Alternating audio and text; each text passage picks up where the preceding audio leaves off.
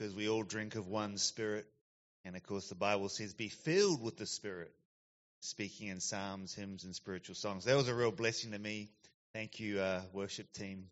And uh, thank you, Pastor Dora. We just pray right now the, uh, the, the refreshing presence of the Holy Spirit coming upon her.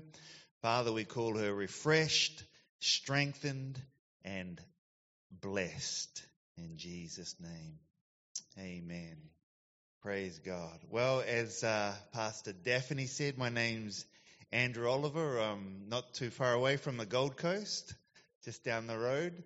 Um, and uh, I know Pastor Daphne for several years. Um, my home church is just down in Springwood as well, so not too far away.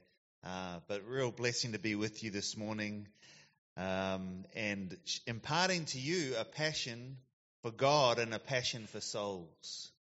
Praise God. And I'm going to just share a little bit about me. I grew up in New Zealand in the South Island, Christchurch. Wasn't uh, raised. uh, was it? And I was going to say too, what a blessing to have a multicultural church. You know, I heard a, a minister say one time a church should reflect the community. Right? Uh, a church should reflect the community because God calls us to reach all people groups. So, uh, what a blessing. And this is what heaven will be like. Huh? Different cultures, every tongue, tribe, nation. Won't heaven be wonderful? I mean, no aches and pains. You'll be in your mansion. Uh, you'll be in a young, fit, 30 year old body again. No wrinkles. No grey hairs and no dust. Won't be any dust. I live in Yatala. We get a lot of dust in my place, but no dust in heaven. No ants trying to get in your house. Praise God. So we have the joy, of course, of heaven, and that's what we get to share with people. What a blessing that is. That we're already going there, but we get the joy to bring other people along with us. So as I was saying, I grew up in New Zealand, uh, committed my life to the Lord when I was 17. I'm just going to go through this super briefly. Uh, it would take too long, but in um, I studied exercise science on the Gold Coast. Had the privilege of going to the states for a year, and I actually stayed on in, in the states. And there I completed a correspondence Bible school uh, through a minister called Jerry Savelle, and I did a, a course entitled "A Passion for God and a Passion for Souls," and that course changed my life passion for God and a passion for souls. So that's when I started really sharing the gospel more and more. I would say up until that point, I hadn't really shared the gospel much. Maybe a couple of family members, a couple of friends, but I was pretty much a closet Christian. And I would say also because I didn't really know how as well. And some of you may be in that group today where uh, you just really don't know how to get started. And that was my position. Uh, and that really challenged me that uh, you need to step out. And so I started stepping out. I'll talk to you about that a little bit more later.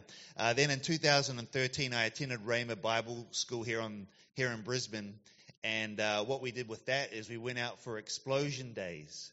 So we would go out into the community, share the gospel, one hour, I believe it was one hour a week, and pair up and go out there and, and, and share the gospel. So I got started in that as well. I'd already been doing that because of the, the course I'd been doing in America, but uh, that that got me doing it with, with as a group, you know. So I learned through that.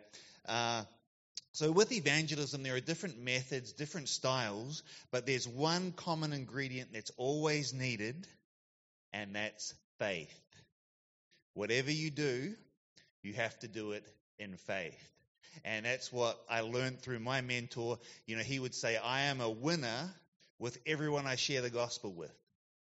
He had a very positive attitude because he said, if I get to pray with them, then that's great. They're saved, they're going to heaven. If I share the gospel and they don't receive it or they don't, they don't want to pray with me right then, maybe they want to think about it, whatever the situation, we can still have faith that the seed of God's word is planted in their heart and thank you, Lord, that seed is incorruptible, it'll never die. And I want to thank you, Holy Spirit, that you're working in that person's life. And they could give their life to the Lord the next day, the next week, the next year, 10 years later because that seed will never die. Isn't that good? So, really, we can't really know the results of our labor in the Lord until we get to heaven. And then someone may come up and tap you on the shoulder and say, Hey, you, you shared the gospel with me. I didn't want to hear it at the time. But years later, I thought about what you said. And I asked Jesus to come into my heart and be my Lord, and I want to thank you. Wow. Because at the end of the day, you can't take your car or your house to heaven, can you? What can we take? All we can take is souls. Amen. So uh, uh, let's get into the word today. So, Mark 16. How are we doing today, church? We're refreshed. Just receiving his love. That's what we're doing. We're receiving his goodness. For the Lord is good, and his mercy endures how long? Forever. Forever. So, Mark 16, this is the Great Commission. It probably says that in your Bible, Mark 16, verse 15, the words of Jesus. And he said to them, Go into all the world. Notice the word all. And preach the gospel to every creature. Notice the word every. He who believes and is baptized will be saved. He who does not believe will be condemned. So a lot hangs on this. And these miraculous signs will follow those who believe and who act on this commission. In my name, they'll cast out demons, they'll speak in new tongues, they will take up serpents. If they drink anything deadly, it will by no means hurt them. They'll lay their hands on the sick, and they will recover. So notice when we step out and preach the gospel, God moves. He backs us with his supernatural power when we act on his commission.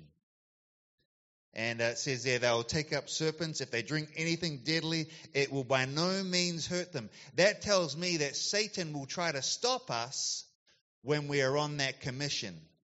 But he can't because the forces backing us are greater than the forces against us. Amen. These, these are principles you have to have embedded in you.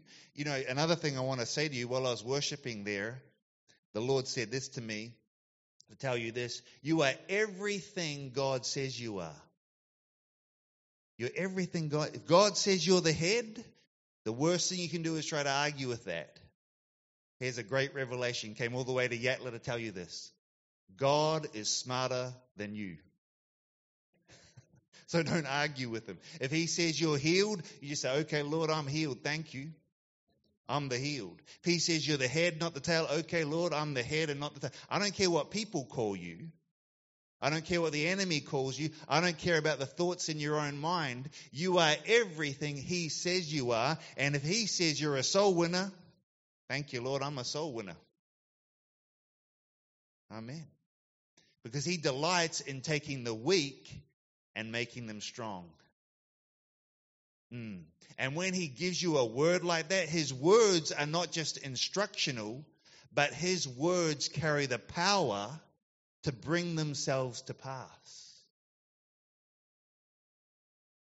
Mm.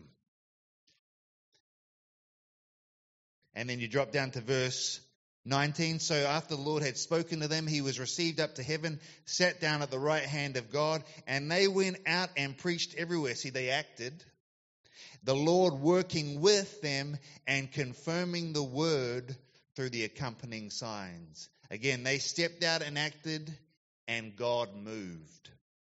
This is known as the Great Commission of the church. Now, first of all, what is the word commission? What is a commission? A commission is an instruction, it's a command, or a role given to a person or group. In other words, this, along with also Matthew's gospel, where he talks about making disciples, this is our job description. Some synonyms for commission are job, mission, assignment, duty, or charge. So this is our charge. This is our duty. This is our assignment in the earth. This is number one. Not making a living, because we're citizens of the kingdom of God. And Jesus said specifically, seek first the kingdom, the things will be added to you. We're different from the world. They seek first the things, and they don't have any time for God. We seek first the kingdom. Now, that doesn't mean you don't have a job, but you say, Lord, the, the primary reason I'm at this job is to be your witness. That's really why I'm here. And then the, the, the money will take care of itself, yeah? So Jesus left us with a mission and assignment to preach, to share the gospel to everyone everywhere. This commission was given to the church, not just to pastors or ministers or evangelists, but to every one of us. And that's really the first point today is you have to receive that commission to you personally from the Lord Jesus Christ. Is he your Lord? Is he the head of the church? Then he has given you an assignment in the earth and you won't receive the specifics of that assignment until you receive the general assignment. So I received this, Lord, commission to me personally. Now show me my part in it. You see how that unfolds?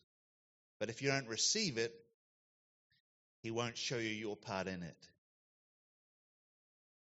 We'll all stand before the judgment seat of Christ and give an account and the Lord's going to say to each one of us, What did you do with my commission? That was your assignment that I left you in the earth. Now, what did you do with it? Not what did your pastor do, not, not what did your husband or wife do, but what did you do with my word in the earth? So, although Christianity is a team race, it's also an individual race, isn't it? Where I can't do your part, you can't do my part. And really, even if you're not doing your part, I just have to keep doing my part and stay focused.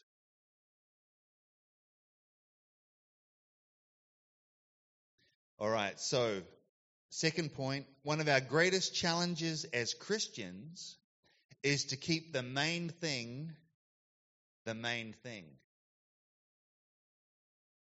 One of our greatest challenges is to stay focused on our mission because it's very easy for us to drift away and get distracted.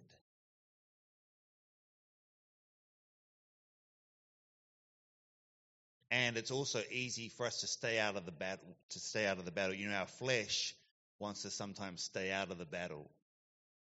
But the spirit wants to step into the battle and say, No, I want to be obedient to the Lord. Because once you overcome that fear, on the other side of that is great joy. Great joy. All right, let's keep moving here.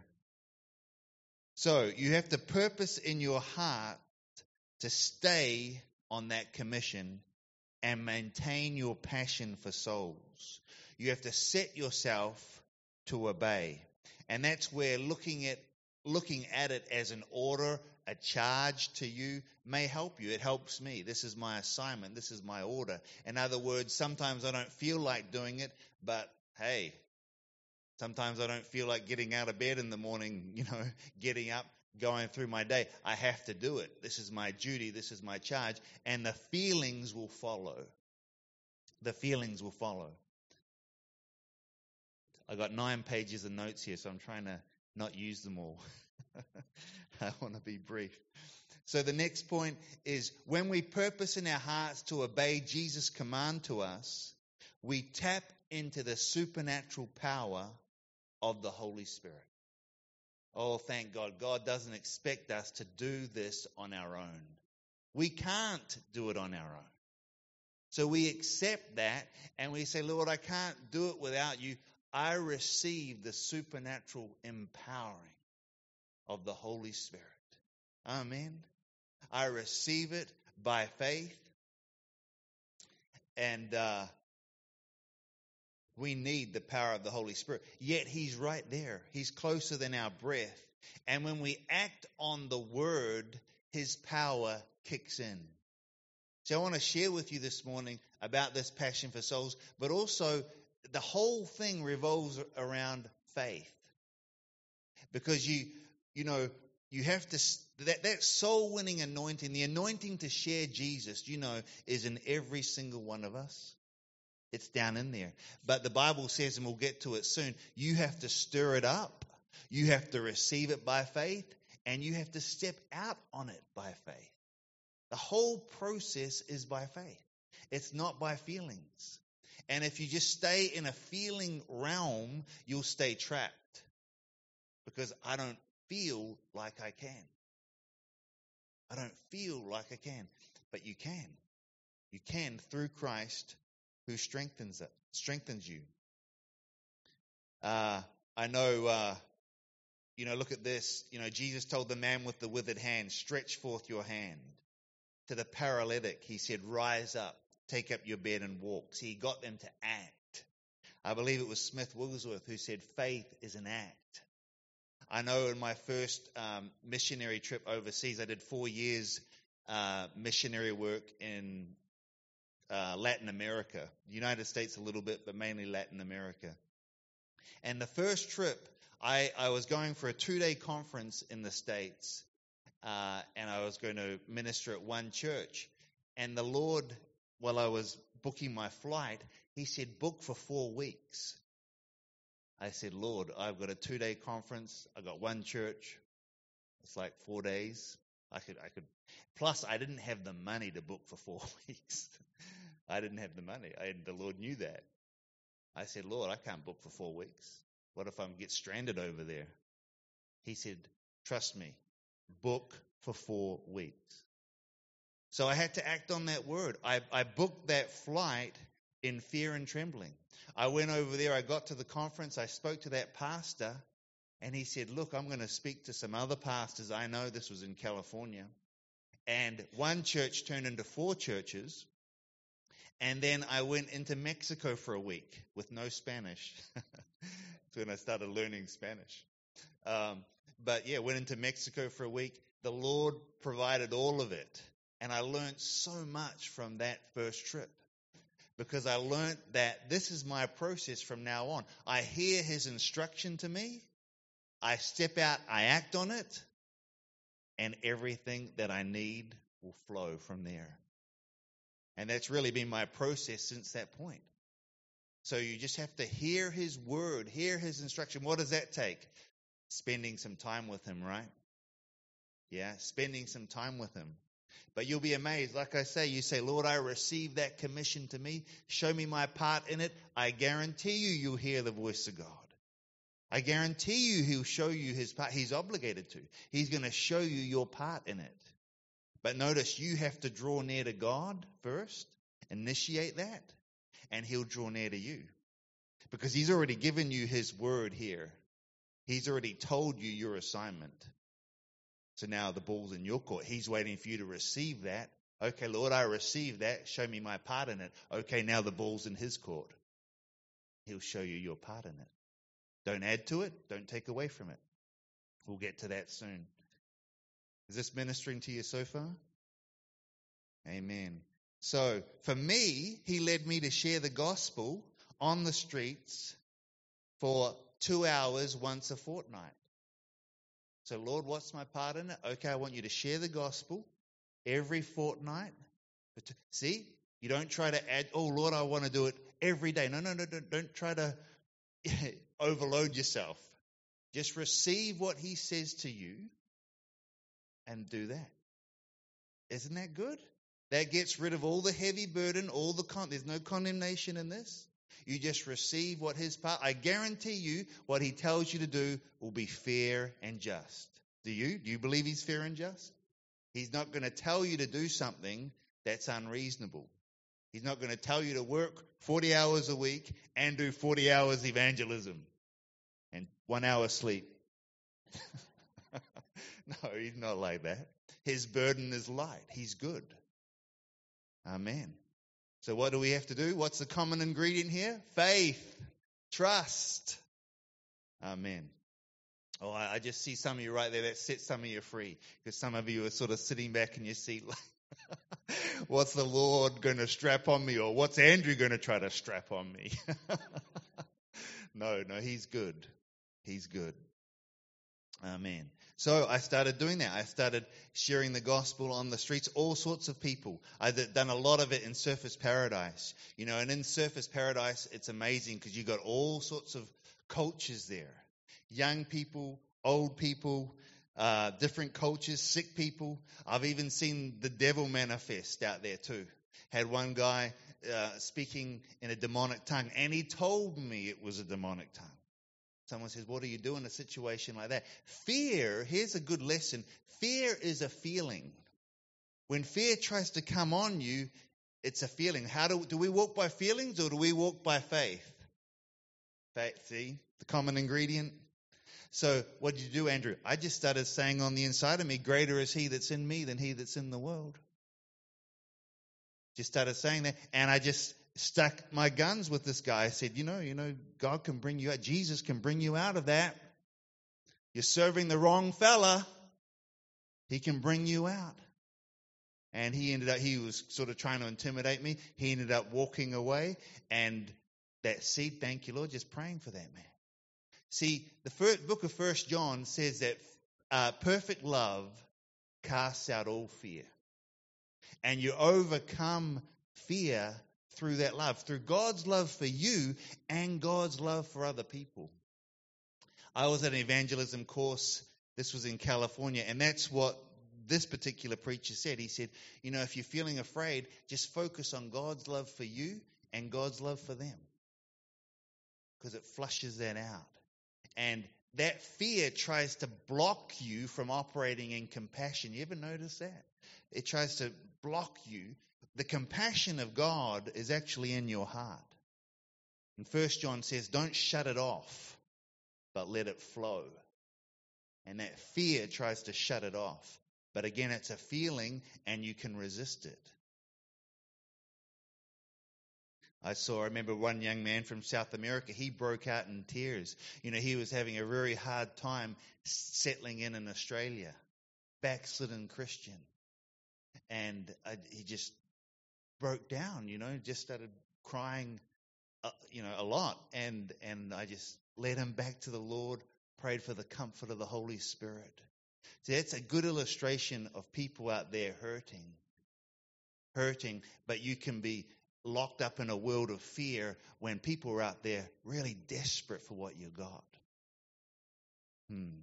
I remember going back to when I first started in the States, um, a, there was a security guard, and I went and witnessed to this security guard. And I remember the, this was the first time, and there was so much fear I had to try to overcome. And then turned out he was a Christian. And I went, okay. And so that, that's a good illustration that fear, a lot of the time, is smokes and mirrors. Fear, a lot of the time, is half truths, but it's not the full truth. When you're seeing through uh, eyes of fear, you're not really seeing clearly. So you've got to deal with that fear, get it out, speak to it, receive God's love for you and the person, and then act on that. Act on that. Uh, in Luke's account, this is Luke 24 46, if you want to bring that up. Jesus said to them, Thus it is written, and thus it is necessary for Christ to suffer and to rise from the dead, and that repentance and remission of sins should be preached in his name to all nations, beginning at Jerusalem. Notice that's our message. It's remission and forgiveness of sins when we call upon his name. That's our message. It's not, it's not one of uh, condemnation. Now, I want to share something else that I learned. That is this. Uh, I was in a particular city one time, and these people were uh, witnessing out there in the city, but they were very, very harsh, very, uh, a lot of hellfire and brimstone, uh, which, you know, the way they would, let's just say the spirit they were doing it in I said I didn't agree with. I said, Lord, that, that's not the right spirit. Uh, and it really put me off going out. And the Lord spoke this to me. This is a huge key. He said, Andrew, are they doing it the wrong way? I said, Yeah, I believe they are. I don't want I don't want to have anything to do with that. He said, if they're doing it the wrong way, all the more I need you and I need people to do it the right way. Did you get that? People are doing it the wrong way. You don't just say, Well, I'm not going to do it. You say, Lord, all the more you need someone to reflect you, reflect your love, reflect your mercy, reflect your goodness. Can you see that? Same thing with the gifts of the Spirit. You know, uh, is there excess and error somewhere with the gifts of the Spirit? Yeah, I've seen that. Have you ever seen that? But you don't just say, well, I'm never going to operate in the gifts of the Spirit ever again because that person did it wrong. No, that's not the answer. You just say, no, I'm going to purpose to do it the right way. Lord, show me how to do it correctly. Can you see that? Oh man, you don't you don't say, you know, someone out there today used a fake $50 bill. You don't say, well, I'm never going to use a $50 note because there's counterfeit ones out there. no, you just say, I'm going to make sure I use the right one. Okay. So, also notice this they started where they were at. They didn't start at the ends of the earth, they started in their own city. They started with family members, they started with co workers, they started with neighbors. You start there. That's where I started. And then eventually, God opened up the door to the nations. But if I hadn't been faithful with the little, He wouldn't have opened up the door to more. So you have to be faithful where you're at. Say, Lord, start praying for your neighbors. Now, you also want to show love and kindness. You know, if the Lord tells you to mow their lawn, you don't say, oh, well, they, I don't receive that. If he tells you to mow their lawn, okay, Lord, I'll mow their lawn. And I'll share Jesus with them. You know, you, you can mix it in with acts of love, don't you? And acts of kindness. We know that, hopefully. but you still have to share the gospel. Uh, yeah, the Lord just brought up something. Uh, there was a a minister. She's now a, a famous evangelist, soul winner. But she started off very, very timid person. This is for some of you, one or more persons here. She's very, very timid. But she said, Lord, this is I, I want to develop this in my life. Now that's a real good point right there that you have to have a, an attitude where you're not going to quit. Have I ever gone out and failed? Yes, I have. But if you get out, if you go out and you fail, you dust yourself off and you go again. Don't you love that about Peter? You know, Peter denied the Lord. That was an excuse for him to just uh, fail, just just quit. But he didn't. He got up, dusted himself off, and he preached on the day of Pentecost. Compare that to Judas. Judas went and hung himself. Peter probably felt like doing something like that because the angel had to say, Go tell the disciples and Peter. Man, he was plumb on the outside looking in. But he didn't stay down. He, he got back up. And this lady was extremely timid. So she, she got some tracts and she started off, she'd put a tract in like a phone booth and then scurry away. She'd put a tract somewhere where no one could see her and then just walk away. In a bathroom, something like that, just slip a tract. And then eventually she got to the point where she went to the next step and she'd hand a tract to a person and then run away. But, but she was growing. and then eventually she'd hand a tract to a person and just say a couple of things and then walk away. Well, she just kept growing and growing and growing until she developed this large soul winning ministry, training others, and is now a very well known soul winning evangelist. Isn't that a good story? But just started off by just putting a tract down. Now, someone says, well, do tracts work? Well, it depends. If you got any faith, it's just a piece of paper. You don't mix any faith with it.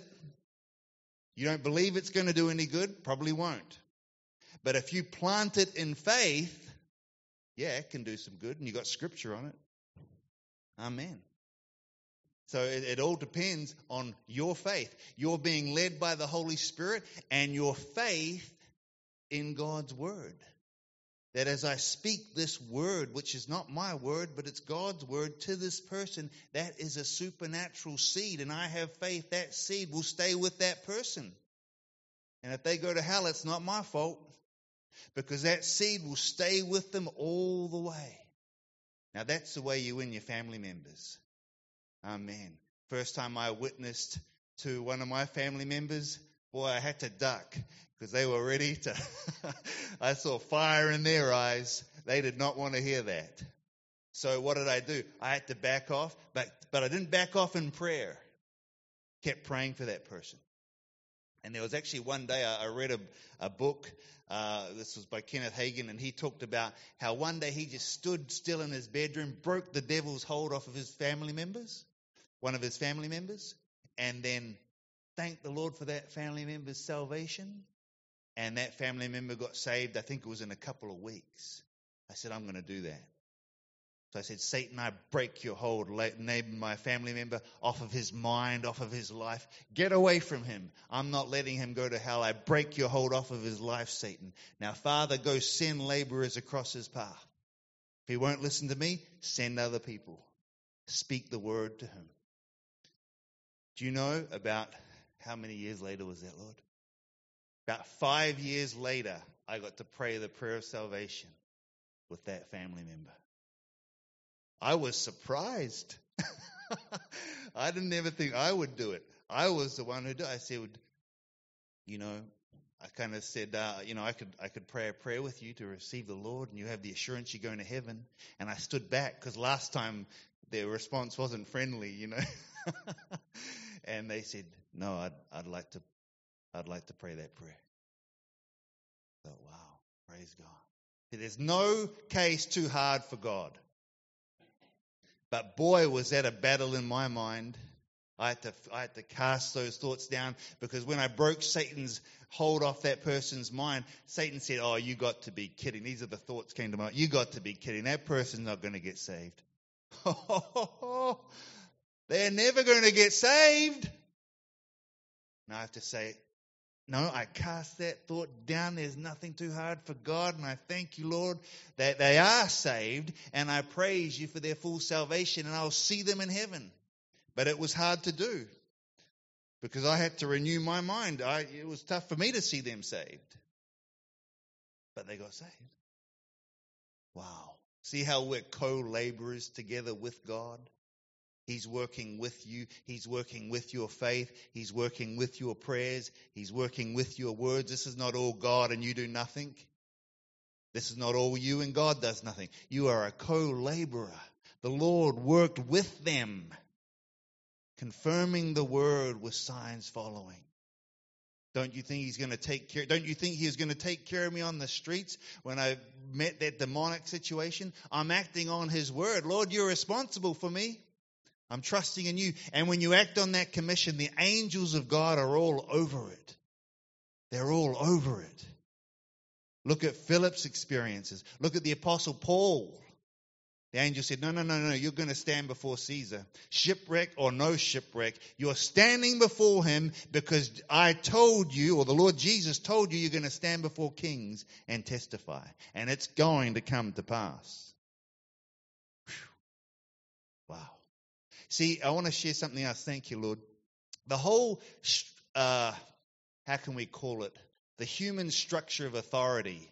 You know, where you got the Roman emperor all the way down to the beggar on the street. All of that is a human thing. It's not the king. God just sees lost humanity, whether the guy's a billionaire or whether he's got two dollars. He just sees a lost person, a lost soul.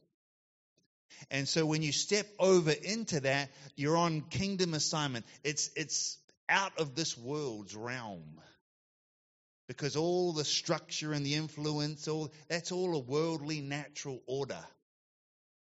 And we supersede it, and, and, and, the, and the Lord Jesus said to the Apostle Paul, You're going to stand before kings and test. Well, he did it as a prisoner, as a political prisoner, but he, he did it. Wow. And in the kingdom of God, he was an apostle. What was he in the world's eyes? A prisoner. See, you are what God says you are, not what the world says you are. Seeing it now? Hallelujah. Whew, this is good, huh? Thank you, Lord. Oh, thank you. Let's just have a praise break. We just praise you, Lord Jesus. Thank you, Lord, for your prayer. Thank you. You are the resurrected King of kings and Lord of lords, and you are seated on the throne, Lord no political leader, no high office. You are King of kings and Lord of lords. And we declare you Lord over this nation. We declare you Lord over this city, Lord, and over the, the, the over Woodridge and the surrounding areas in the name of Jesus. And we ask you, Father, to raise up and to send out laborers into the harvest field. You said the laborers are few, but you said to pray that the Lord of the harvest, that he would raise up and thrust out laborers. And Father, do it. Raise them up thrust them out. Let your gospel be proclaimed in the city of Logan, in the city of Brisbane, in this nation, Father. There's no case too hard. We thank you, Father, for sending laborers into the prison cells. We thank you for sending them into the political arena in Canberra to, and to, to minister your word, to speak the word of life, to speak hope, Lord, to the hopeless. Raise them up and thrust them out, Lord. And we ask for your signs and wonders and miracles to accompany them in the mighty name of Jesus. Uh, healings, Lord, deliverances, and the activity of the angels of light. And I thank you, Lord, that you are revealing to every person here their specific assignment. Lord, it's not a heavy burden, it's light because you're walking with them, you're traveling with them, you're empowering them, and they are filled with the Holy Spirit of God and fire. And Lord, we thank you and we praise you for it. Give him praise right now. Thank you, Lord. Thank you, Lord. Thank you, Lord.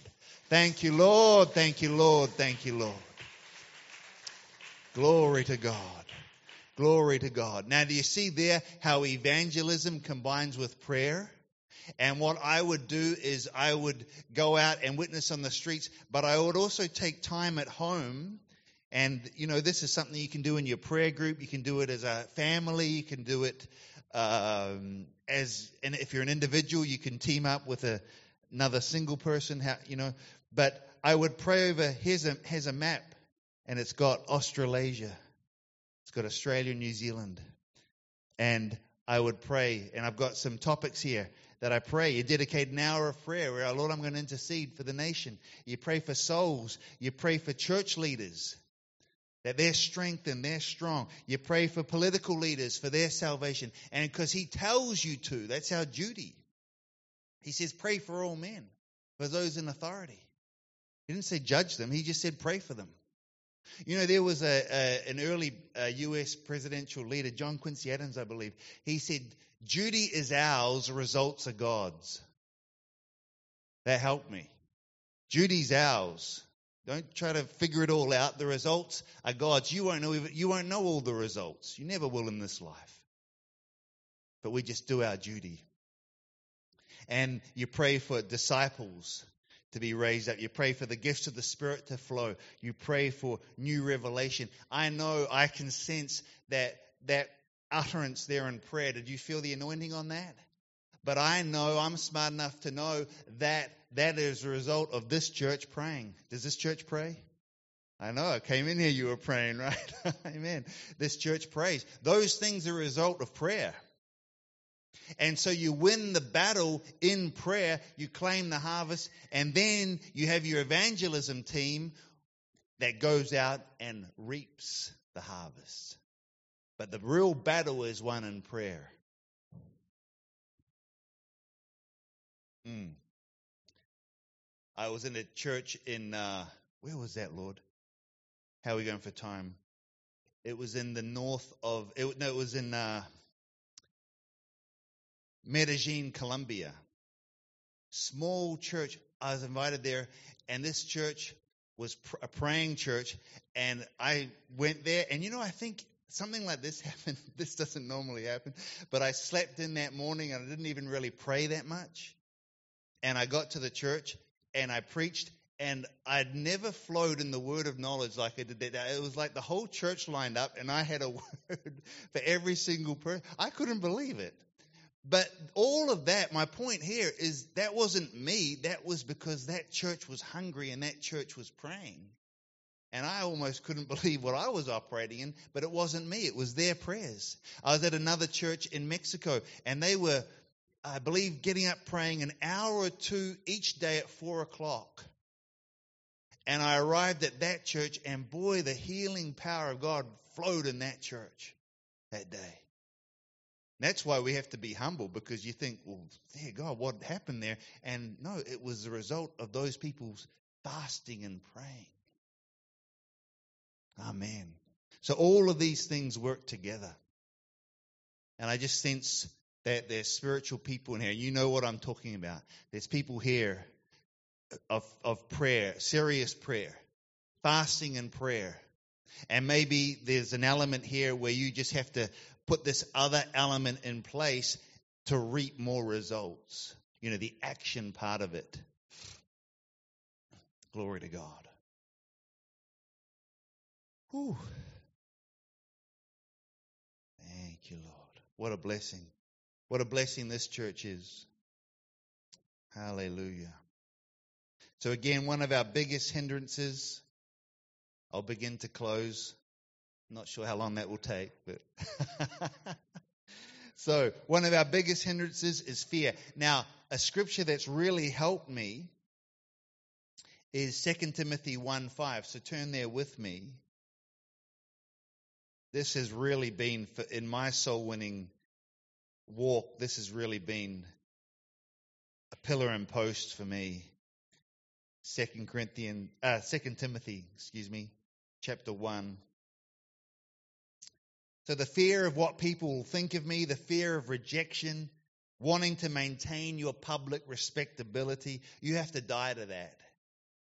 You know, you can't have the world's smile and Jesus' smile at the same time. You have to choose. Do you want the world's smile or do you want Jesus' smile? Who do you want to please? Because you can't serve the two masters. So you have to be single minded. I purpose in my heart, Lord, I want your smile. Now, what do I need to do?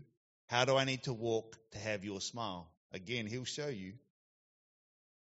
Amen and just say, Lord, if I slip, I'm, I'm long term, I'm committed to this. And if I slip, if I don't do it right, I'm going to dust myself off and go again. That's, that's the way we operate with sin. You know, if you sin, you don't just quit. If you sin, you say, Lord, forgive me. I missed the mark. I received my cleansing and I'm going, I'm going on with you. You don't let sin stop you from running your race. You stay in the fight. You stay in the battle. And when it's hardest to get to church, that's when you need to get up and get there. Because, Lord, I'm not giving up on you. I'm not giving up on your word. I'm not giving up on your people. I'm staying in it. And I guarantee you, he'll stay with, if you stick with him, he'll stick with you. He never left any. You know, when I was thinking about this, when when Peter yielded to the devil, and, and Jesus said to him, Get thee behind me, Satan. That was pretty strong. Huh? I called him the devil. Uh, he didn't bail on Peter, though. He didn't say, Get thee behind me. I'm cutting you, Peter. Go. You're not being my disciple anymore. That's not his style. That's not his style. And I say that because, you know, I've been around a lot of different cultures and I've seen different religious aspects of Christianity. And there is a, a strong religious spirit that doesn't reflect Jesus. But he, he's not like that. He's love. He's love. And he's the type of person say, Peter, you messed up there big time. I mean, he'll tell you it straight. You messed up big time. But I'm sticking with you. We're going to get through this. Amen. And you know, he's the one who said, if there's one sheep that's sick and hurting and lost, what, you cut it off? Cut it off. Get rid of it. It shouldn't have done that. No, he didn't say that, did he? He said, no, you leave the 99, you go after it. What do you do if your little pinky's injured? You cut it off? No. You protect it. You put ointment on it. If you take anti inflammatories, that anti inflammatory will go all the way to that spot that's hurting. And if there's a believer that's hurting, you surround that person. You don't cut them off. You restore such a one. You who are spiritual, restore such a one in a spirit of meekness. And you pray for that person. And you say, Lord, bring them through that hard. They're going through something, Lord, but you're bringing them through. And I'm surrounding them with your mercy and grace. And we and we and you call them up if you need to. And you say, we're surrounding you in prayer and you're going to make it. You're going to make it. You hear me? Hallelujah. Whew. Okay, Second Timothy 1, verse, what did I say, 5? Let's read into it from verse 3. I thank God whom I serve with a pure conscience as my brothers did, as, eh, sorry, as my forefathers did is without ceasing. I remember you in my prayers night and day, greatly desiring to see you, being mindful of your tears, that I may be filled with joy when I call to remembrance the genuine faith that is in you, which dwelt first in your grandmother Lois, your mother Eunice, and I'm persuaded it's in you also, Timothy. See, he wasn't seeing a lot of it, but he said, I know it's in you, Timothy. Same thing here. He didn't give up on Timothy. Now, a sincere, genuine faith will continue in the Great Commission. We're going to see that. The, the text will bear it out. Look at verse 6. Therefore, I remind you, Timothy, to stir up the gift of God which is in you through the laying on of my hands. Who's going to stir it up? Timothy. Timothy's going to stir it up. Stir up the gift of God that's in you through the laying on of my hands. For God has not given us a spirit of fear, but of power, of love and of a sound mind. See, the fear doesn't come from God. It's the spirit of this world which controls unbelievers and tries to control us if we let it. But we are not going to yield to it. We're going to yield to the spirit of power. What is that? Boldness. The spirit of love, compassion for the lost, and a sound, disciplined mind. See, the thoughts will come to your mind, but you're a soldier. You're a disciplined soldier. You control and you cast those thoughts down. Do you know in World War II they were short on soldiers? I forget where it was in uh, Philippine Islands, somewhere like that, and they they just threw a bunch of civilians in there and gave them guns. And you know what happened? The enemies uh, started firing at them, and the civilians just ran, took off. Why? They were they weren't soldiers. They were they weren't trained. They that fear just overcame them, and I guess one took off, and they just all took off. But a, a soldier doesn't run from the battle. He's disciplined. He's trained his mind to say, "No, I resist that fear. I bring those thoughts in line." and I stick to my duty. I stick to my charge, even when my emotions and my feelings are all over the place. I stick to my assignment. I hold my post. Mm. Spirit of love and a sound, disciplined mind. It takes a disciplined mind to win souls. Because thoughts will come. They don't want to hear me. They're going to reject me. A disciplined mind says, No, I'm believing they will hear me. Even if the last 10 haven't, I have favor with God, I have favor with man, and I'm expecting good results. Ooh, that's a disciplined mind. That's a winner. Oh, that's a positive winning attitude. You know, uh, you think of the Apostle Paul. They stoned him in one city. Uh, what were they trying to achieve through the stoning, I wonder? Uh, maybe to either kill him or get him to be quieter? Well, he just popped up, goes back into the city, goes into the next city, and preaches with boldness the Lord Jesus Christ. It didn't work. Did it? I often think, you know, what if he'd gone back into the city and bumped into the guys that stoned him? Hey, you tried to stone me the other day, but I forgive you. Just a stoning. Uh, but don't forget what I said about receiving Jesus. You need to receive Jesus. They would have been. you couldn't keep him down. Praise God. What do overcomers do? We come over the obstacles. I know I'm preaching long, but I needed to hear this today. we overcome. The Lord didn't guarantee you wouldn't have obstacles in your path, but you're an overcomer. You overcome them. You overcome the hurt. You don't get hurt by people, you hurt for people. Because people that are, um, what's the word, hard towards you, they're hurting. See, that's why Jesus said, pray for your enemies. Why? They're not in a good place. They're not in a good place. Pray for those who despitefully use you, persecute you. Pray. Why? They're not in a good place. You pray for them. Lord, help them. Bring them out of that place. They're hurting. Hallelujah. So, verse 8 Therefore, do not be ashamed of the testimony of our Lord, nor of me, his prisoner, but share with me in the sufferings for the gospel according to the power of God, who has saved us, called us with a holy calling, not according to our works, but according to his own purpose and grace, which was given to us in Christ Jesus before the world began.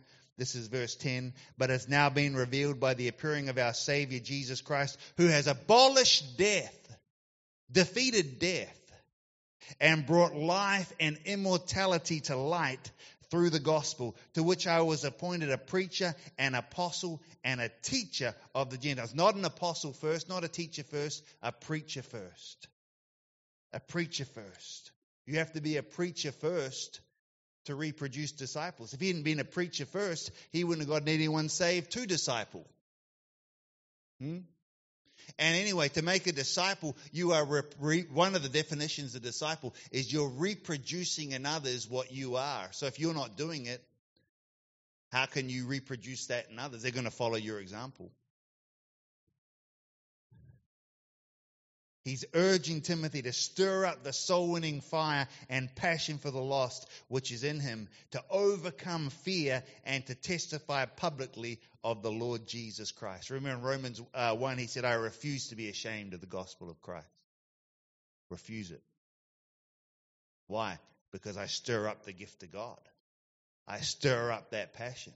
I stir up the passion for the lost and then I act on it. I stir up that boldness and I act on it. I remember one time I was working at a swimming pool in Helensville and uh, uh, timidity was trying to come on me. And I just walked up, walked up to a co-worker and said, "You know, I'm, did I tell you I'm a Christian?" I said, uh, "Yeah, I think you did. I'm a Christian." Didn't even didn't even share the gospel. I just said, "I'm a Christian," because the the the fear was trying to come on. To, oh, don't tell them that. so you do the opposite to what the fear is telling you to do. Hallelujah. Whew. Well, in closing, uh, God's heart beats for souls, for the lost.